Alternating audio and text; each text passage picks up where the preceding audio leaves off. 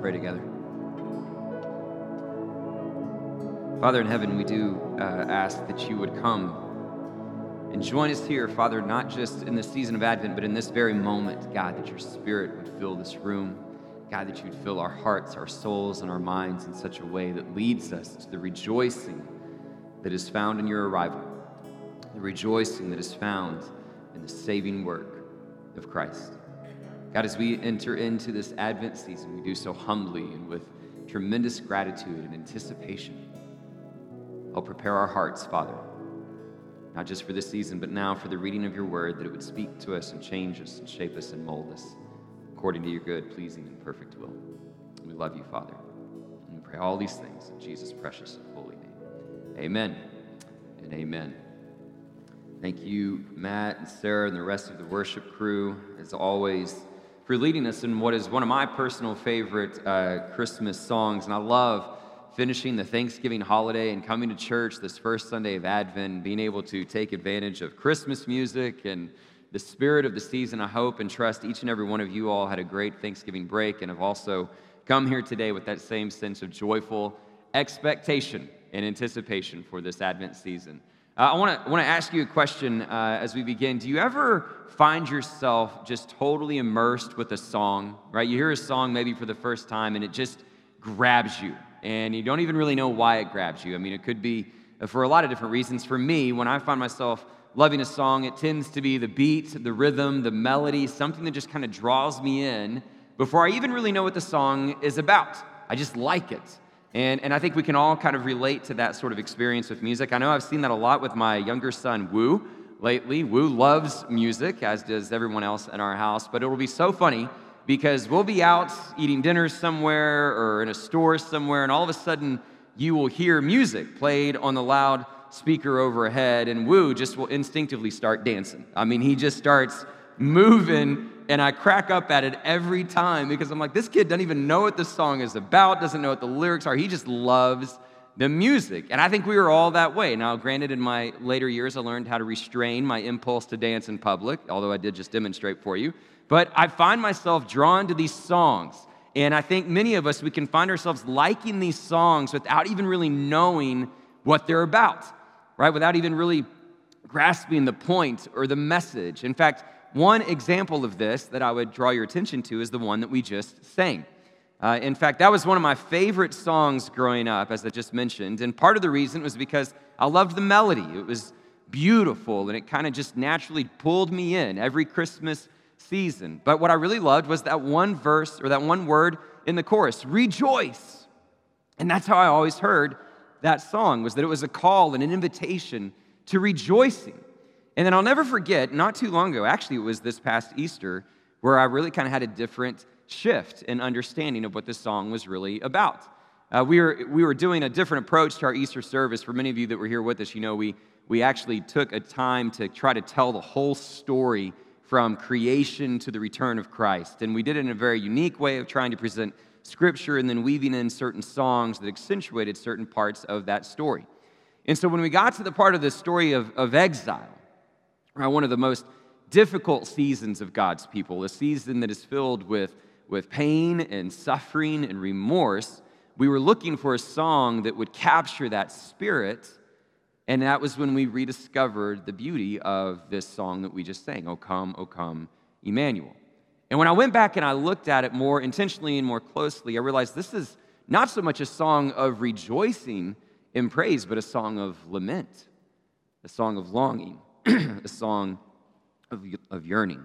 Let me listen, or let me read to you the words again. O come, Emmanuel, and ransom captive Israel that mourns in lonely exile here until the Son of God appear. Rejoice, for Emmanuel shall come to thee, O Israel. Well, then, O come, thou day spring, come and cheer our spirits by thine advent here. Disperse the gloomy clouds of night, death's dark shadows put to flight. O come, thou key of David, come and open wide our heavenly home. Make safe the way that leads on high and close the path to misery. Now, listened to the words of that song and it hit me. I'm like, man, this is a song of profound longing. And for so much of my life, I saw it as a song of rejoicing. And that to me is a great example of how all of a sudden we can have this shift, right? Where maybe what drew us in was the rhythm and the melody, but then all of a sudden we understood the actual point, we understood the actual message. And I go to great lengths to explain this in the way that we can often respond to music in such a way because I believe that serves as an appropriate metaphor. A metaphor that I want to draw upon throughout the course of this message today. It's really a metaphor for life, right? That there are certain rhythms, certain melodies, certain beats that can draw us into a way in which we live. And we can almost begin to live our life in such a way without fully recognizing what's the point? What's the message? What's the intent? What's the purpose? I think this is especially true for Christmas. is it not? Excuse me. A lot of times we enter into the Advent season, and there are certain rhythms, certain melodies that we naturally gravitate towards that kind of dictate our approach to the Christmas season. We got Christmas lights, we got Christmas decorations, we got Advent calendars, we got shopping, we got food and food and more food. And then we have all these different traditions that we build upon, and we just kind of go through the season dancing to these certain rhythms and melodies without always stopping and reflecting upon the point. We got shopping, we got presents. And that, that to me was probably what first set that rhythm and melody for me when I was younger, right? It was the presents under the tree. I loved opening presents, right? What child doesn't? And I would always look forward to this time of year for that very reason. I got so excited every time I saw the number of presents beneath the tree start to grow throughout the month of December. And I'd get so pumped to go see which one of them might be mine, especially if there was a larger one that was placed under the tree, right? If there was a huge one placed under the tree, I'd run over there to see which name was on it. If it had my name, I would respond with sheer excitement, and without, it would just be utter disappointment, you know, that I didn't get the larger gift under the tree. And then Christmas morning would come, and I would try to accumulate all my presents. And then inevitably, I'd get to the last one, and as soon as it was open, there was a level of sadness that it was over. But most of my Christmas experience as a younger kid was receiving. And there is this lyric in the background, right? Often spoken by my, my mom or my dad or another adult there that would try to reiterate this important lesson that every child needs to learn hey, it's better to give than to receive. And I don't know how, I don't know when exactly, but as I matured and grew, there was a shift as that lyric became more prominent. I began to understand what Christmas was really about. I started thinking more about the gifts that I was going to give rather than the ones that I was going to receive. More thought and attention devoted to the people that would be receiving those gifts. And now here I stand as a father with children who run under that tree and look for their presents with the same sort of enthusiasm that I did. And I get such joy out of watching them receive the gifts that we have given as parents. And I've gotten closer and closer and closer to understanding that very important lesson that it is better to give than receive. And while it doesn't fully take us there, it at least takes us to the fringes of what I would submit to you this morning is truly the essence of Christmas the power and the beauty of understanding the benefit of giving rather than receiving. That really what Christmas does is takes us to the heart of our Creator who embodies in his own character and his own nature that very truth that it is better to give than to receive.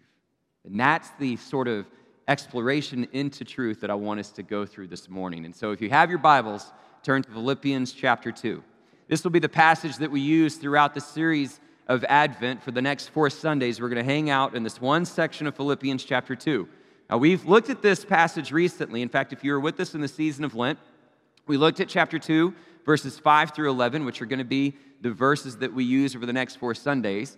And we used it as the first Sunday in Lent as we talked about the different names of Jesus. This is one of our main passages that we use to reference. But as we talked about then, it was so rich in content, it was really um, inappropriate, not inappropriate, but it was just uh, unfair for us to only dedicate a few minutes to it on a Sunday morning. And so I'm excited to go, be able to go back and dedicate more time to it through the course of this series. But even then, I think we'll find ourselves wanting a little bit more. Because we know that this is one psalm, or not psalm, this is one passage that is so rich with meaning that, that there is so many books written, so many commentaries devoted to this one section, 5 through 11, that is often referred to as the Christ hymn, that we could dedicate so much time to it. Now we'll have the chance to go back and revisit it with a more thorough exploration. Now, one of the things I want you to keep in mind as we enter into this discussion this morning is the nature of this church in Philippi and the context in this letter that was written to the Philippians. What we can uh, remember is that the church in Philippi was in a part of a, a cultural atmosphere, a cultural ethos that was really proud to be Philippian. And part of that is because the city of Philippi was a military outpost. It had a lot of war veterans that lived there, and as a result, had received a special designation, a certain status within the Roman Empire. Right? It had certain benefits. If you were a Philippian citizen, you had benefits that other colonies didn't. You could buy and sell property. You, you were exempt from certain taxes. You were, had full protection under the Roman law. There were a lot of different things that you were able to benefit from as a Philippian. And so as a result, people were proud to be Philippians. Right? That was a huge part of their identity. And so Paul writes this letter to kind of challenge that, right? Almost to say, hey, you're, you're gravitating to the wrong impulses and melodies and rhythms of this song. You're missing the actual point. Your identity is not being a Philippian, your identity is in Christ. Right? Of the 104 verses that make up this letter, 51 of them have a direct reference to Jesus or Jesus Christ or Jesus, Son of God, to continually emphasize this point that our identity is in Christ. Everything centers around him. And so we're going to have that in our minds as we approach this one particular section in chapter 2 that really brings all this to clarity in Paul's uh, assertion of the importance of Christ and what we discover from who he is and his very nature. And so what we're going to do is we'll look at verses 5 through 11 for the next several Sundays. Uh, breaking them down bit by bit. But today, I want to read this section in its entirety. So we're going to start in verse 1 and read through verse 11, but our focal verses today are going to be verses 5 and 6. So just know that as we read through it together. So starting in chapter 2, verse 1, it says, Therefore, if you have any encouragement from being united with Christ, if any comfort from his love, if any common sharing in the Spirit, if any tenderness and compassion, then make my joy complete by being like minded, having the same love, being one in spirit and of one mind. Do nothing out of selfish ambition or vain conceit, but rather in humility value others above yourselves, not looking to your own interests, but each of you to the interest of the others. And your relationships with one another have the same mindset as Christ Jesus, who, being in very nature God, did not consider equality with God something to be used to his own advantage, but rather he made himself nothing by taking the very nature of a servant, being made in human likeness. And being found in appearance as a man, he humbled himself by becoming obedient to death even death on a cross. And therefore, God exalted him to the highest place and gave him the name that is above every name, that at the name of Jesus every knee should bow in heaven and on earth and under the earth, and every tongue acknowledge that Jesus Christ is Lord to the glory of God the Father. Amen and amen. So I love the way that Paul sets the tone for this Christ hymn that we find in verses 5 through 11. You read through those first four verses, and he establishes this undeniable call towards unity. Right? This is what he desires out of the Philippian church, right? That they should be of one mind, they should be of one love, right? They, they should have this unity that is really rooted in a strong sense of humility, right? That, that you should do nothing out of selfish ambition or vain conceit, but in humility consider others better than yourselves, looking not only to your own interests, but to the interests of others, right? It is this call towards unity, this call towards humility that sets the tone for this Christ hymn. And I want us to have that in mind because as Paul makes that assertion and as he makes that, that plea with this church, it's almost as if now he invokes this Christ hymn as an example, right? That Jesus is the one that is going to embody and be the perfect example for this call towards unity and humility.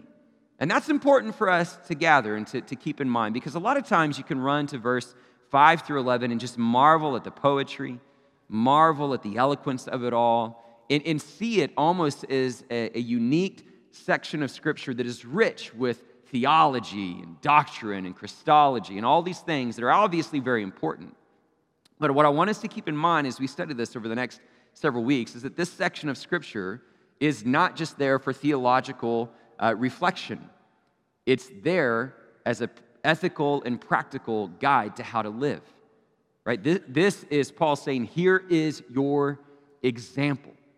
Right? Jesus is the one that embodies this humility. When you look at Christ, you find somebody that perfectly depicts this self sacrificing, self denying, self giving nature of servanthood towards others. He is your model, He is your example. And so he sets that tone, which then leads us to verse 5, which is the perfect transition statement. It's a great bridge. It's a, it's a verse that, that serves as a way for us to look back to what Paul has already said in the first four verses and look forward to what he's going to say in the following verses. He says, In your relationships to one another, your attitude should be the same as Christ Jesus. That's a powerful statement. And so let's ask ourselves is that true for us? Is it true for you? In your relationships to others, is your attitude the same as Christ Jesus? That's a hard thing for us to really reflect upon. And I know a lot of times when I think about the way that we treat others, especially the church, church as a whole, when we think about this collectively and we think about the way that we treat the outside world or we treat ourselves, uh, it, my impulse, whenever that question emerges, is to run to the latest statistic or the latest story that demonstrates that we often fail at treating others as we should. Right? Like, I mean, there are so many different examples of this, and that is typically my impulse. But I'm going to refrain from offering the statistic of how many times we fail to live up to this reputation, because I think, on a couple of reasons, we already know that we've fallen short collectively as the body of Christ, don't we? Right? We know that, that our reputation in the eyes of the world and our eyes often even with, with each other continues to diminish in a lot of different ways right? That we have failed on numerous occasions to treat others as Christ would want us to treat them. And as a result, it is leaving a negative mark on the church. We know this. You don't need another statistic, you don't need another story. The other reason I refrain from going into those statistics and stories is because I don't know that it actually produces the results that we need it to. I don't know that it actually solves what we hope it will solve, right? Because the more we talk about these generic statistics and we talk about it collectively as if it's just this, this more comprehensive problem, then the easier it is for us to negate our own personal part in it. Right? As if it's a group problem, then I can kind of have this conversation and think, well, you know, it's not really me that's falling short. It's all these other people that are failing to live the way that they should live. And, and they're the ones that are giving a bad name to the church, and they're the ones that aren't treating people with the right attitude. And, and that way we can limit our own personal accountability. And so rather than go into statistics, rather than go into all those different types of stories, let's make it more personal. Let's try to really solve this on an individual level and ask ourselves is my attitude towards others the same attitude as Christ? When you think about that, think about your relationships. Is your attitude towards your spouse the same attitude that Christ Jesus would have? Your attitude towards your children, towards your parents, towards your friends, your colleagues, your neighbors, right? Acquaintances, friends, enemies. When you think about your relationships, do you reflect the attitude of Christ Jesus? Do you reflect the self sacrificing, self denying, self giving servanthood that he embodies? That's what we're called to. Right? That's the life that we are called to live. And that's exactly what we should do with this Advent season. See, I think a lot of times the way we approach Advent is very similar to how we approach verses 5 through 11, right? We, we come to 5 and 11 and we see it as this beautiful depiction of theology and Christology, and we just kind of want to marvel at it and reflect upon it. And a lot of times that's what we do with Advent. We come to it with our traditions and with nostalgia, and we just want to marvel at the miracle of Christ's birth, when in reality, we're called to learn from it. And so, this Advent season should be a time where we should call into question how do I learn from the appearance and the, re- the revelation of Christ in a way that helps shape me and change me and mold me so that I embody the same attitude that Christ embodied to others? That's what we're, we're seeing Paul urge here in verse 5. And so then that helps shift into verse 6, which gives us a greater understanding as to how Christ actually embodied that sort of attitude that self sacrificing, self denying, self giving servanthood towards others. And this is what I love, okay? So, what does he say? He says, This Jesus Christ, who was the very nature of God, did not consider that uh, equality with God was something to be grasped and to use to his own advantage. All right, so, so as we break that down, let's first just acknowledge the significance of the statement that Paul says here Jesus is the nature of God. All right, now that is very significant. The word that is used here is the word morphe, and there's a thousand different ways that that word has been studied and parsed and examined and written about, in a lot of different nuances that we could consider this morning. But in its simplest understanding, what Paul just said was that Jesus was God. Right? What he is emphasizing is the divinity of Christ. And that is incredibly important for us to never lose sight of. This is a point of the gospel that is reiterated time and time again throughout Scripture the divinity of Christ. We see it in Colossians, right? He is the image of the invisible God, the firstborn of all creation. He is the fullness of the deity in bodily form. we see it in the book of Hebrews, right? He is the radiance of God's glory, the exact representation of his being. Time and time again, we see that the scriptures clearly explain the divinity of Christ, and that's incredibly important for several reasons.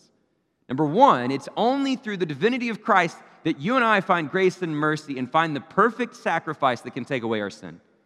It's the only way, right? It, it takes that perfect sacrifice, and no one can claim that status and that level of perfection other than Christ. And it's because of his divinity that we can trust in that perfect sacrifice. And without that, you and I are still in our sins. He has to have that established perfection. But at the same time, the other thing that I love about this idea of Jesus being fully divine is that it reminds us of the sort of God that we serve. That we have a creator who wants to reveal himself. We have a creator that does not want to stay hidden, that doesn't want to stay concealed, doesn't want to stay mysterious. He wants to reveal himself clearly to you. Think of all the ways our creator has revealed himself. He reveals himself through creation, right? Through the majesty of the moon and the stars and the sun and the sky, so that men and women are without excuse, according to Romans. He reveals himself through the prophets, time and time again, revealing his holy word. He reveals himself through signs and wonders and miracles. He reveals himself through the sacred word of God, and he reveals himself ultimately and most perfectly through his Son. And so, Advent is not just a time for our traditions. It's a time for us to gather together, together and to better understand our Creator and the way in which He reveals Himself and who He is. Jesus' divinity points us to the beauty of that nature and that character of our Creator. Right, so He was the very nature of God, and yet He did not consider that equality with God was something to be grasped or used to his own advantage. The key word there is the word seize or grasp, and that's what it means to seize something. And there's a lot of different ways that we could seek to understand what that implies then of Jesus. Right? One of the, the ways that some scholars have interpreted this, but I think it falls short, is to suggest that, that the, the equality with God was something that was desired, something that Jesus longed for, and he thought better of seizing it, right? Thought better than to grasp it. And essentially, with that sort of interpretation, you kind of put Jesus on the same playing field as Adam and Satan, right? Who, who tried to seize that power, who tried to seize that equality, but Jesus showed restraint. While there's an element of truth to that, it falls short of, of what it really means because it denies the pre existent divinity and eternal nature of Jesus right? And so rather than this idea that Jesus just withheld the impulse to seize equality with God, what we see in this passage is that he actually inherently had it and refused to use it for his own advantage. And that's pretty significant, right? That teaches us a lot about the nature of our Creator and our own personal nature because it says something very distinctly about who he is, right? And, and I see this in a lot of different ways, especially when you compare a contrast to it with those that do often try to seize for themselves. So like, so like when I think about parenting, um, man, it's hard being a parent. Can I get an amen? Right? Like, there are, when you become a parent, you realize there are like a million and one things you are entrusted to teach your children. Like, and that's not an exaggeration. Like, that's how many they give you at the hospital. Here it is. Good luck. And you have all these lessons that you have to teach your kids. And it's a lot. And it's it's hard. And so, inevitably, as parents, I know for me, you go through this stretch of trying to raise your kids, and there are certain things on that list of a million and one things that you finally just go, you know what, I just, I don't, I don't know how. And I'm just gonna kind of give in on the, sure, have another brownie, enjoy your diabetes, right? Like I don't, I don't have the energy. And it's not that I'm not teaching you because I don't want, I just, I'm exhausted, right? And I don't have the energy. So there's certain things that fall on that list where we just kind of give up. But then there's this other side to the list. You know what I'm talking about? Where like it doesn't matter when it happens, how it happens, it's like your pet peeve. And the moment see, you see your children fall victim to one of these things, like you rise up and you immediately correct, okay? For me, on that side of the equation, one of the things that just will absolutely fire me up every single time is when I see one of my children grab something out of the hands of their siblings. Like it will fire me up instantaneously. I'm not talking about those moments where they go and play with a toy that's not theirs. I'm talking about like somebody else is holding something and another child comes and grabs it out of their hand without using words like, hey, could I please see this? Would you mind sharing that with me when you're done? Like, I cannot stand that moment because it fully depicts this kind of me first mentality, right? it, it is the perfect embodiment of I don't care about your needs, your wants, your desires. This is all about what I need for myself, right? And I, I correct that every time I see it. And it, to me, it serves as a great metaphor for how we live even as adults, right? We, we can camouflage it a lot better in adulthood, but don't you know that so many of us live life in a very similar mindset? Right? We look at what other people have and we only see it through the lens of how can this benefit me? And we'll do anything we can to try to seize it, try to claim it, try to position ourselves so that we can be the beneficiaries of what others have. And we look really only to our own interest, only to our own needs rather than to the needs of others. Right? This is seizing. This is the grasping that is so common to the human impulse. And what we have with Jesus is something radically different right? What we find with Jesus is this character, this nature that does not seek to grasp, but gives. He comes to us with an open hand, not a closed one. And I love the way that that teaches us about who he is. Let me read to you this quote that to me really, really serves as a great depiction of this passage and what to me uh, is so powerful about it. This comes from C.F.D. Moule who argues convincingly that Jesus did not reckon equality with God meant snatching, but on the contrary, he emptied himself. See, oftentimes we assume that God likeness means having your own way, getting what you want. But Jesus saw God likeness essentially as giving and spending oneself out. He did not consider that being equal with God was taking everything to himself, but giving everything away for the sake of others. Here's the part that I love. Precisely because he was in the form of God, he reckoned equality with God not as a matter of getting, but giving. And this then makes clear that, contrary to whatever anyone may think about God, his true nature is characterized not by selfish grabbing, but open handed giving. That's the nature of our God.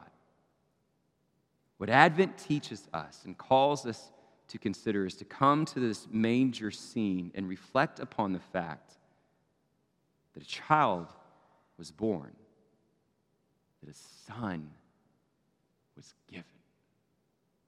The essence of our God is to empty himself for you. And that's to me where it all comes together as we think about how to wrap this up on this first Sunday of Advent. I mean, if we think about the gift that is Jesus, what a gift. And I don't know where you are this morning. I don't know what burdens you carry, what, what exhaustion you bring into this room, what stress, what distractions. But the fact is that Advent calls all of us just as we sang, it calls those who are captive, it calls those who are mourning, it calls those who are in despair, who are shackled by the dark clouds of night. And we come to this manger and we see that God has given himself to us, just as we are. And so, if there's any part of you that's here this morning that thinks this isn't for me, God doesn't see me, He doesn't care, man, He's given everything for you. That's what Advent teaches us. We have a God who saves. And at the same time, as we reflect upon that saving gift, what we find in Jesus is a model, an example. Right? I mean, the way that it, that it opens our hearts and our minds is that if this is our Creator, and He created you and me, and we are made in His image, then why does He reveal Himself to us? Why? Because He wants us to be in a relationship with Him. He wants to save us so that we can be brought into that incredible love that He has stored up for us. And so Jesus comes to make a way, reveal a path so that we can experience and enter into that incredible relationship. But He also models for us what it means to live in His image. What it is to live this life as He intended it to be lived. In Christ, we have that perfect example of how to model our lives. We have the lyric that tells us this is what it's all for. And so, those moments where we begin to live life according to a different melody or a different rhythm, and we lose sight of the point, we look back to the manger, we look back to the cross, we say, Oh, this is what it's for. This is what it's all truly about. And I, th- I love that. I- I've said this on so many occasions, right?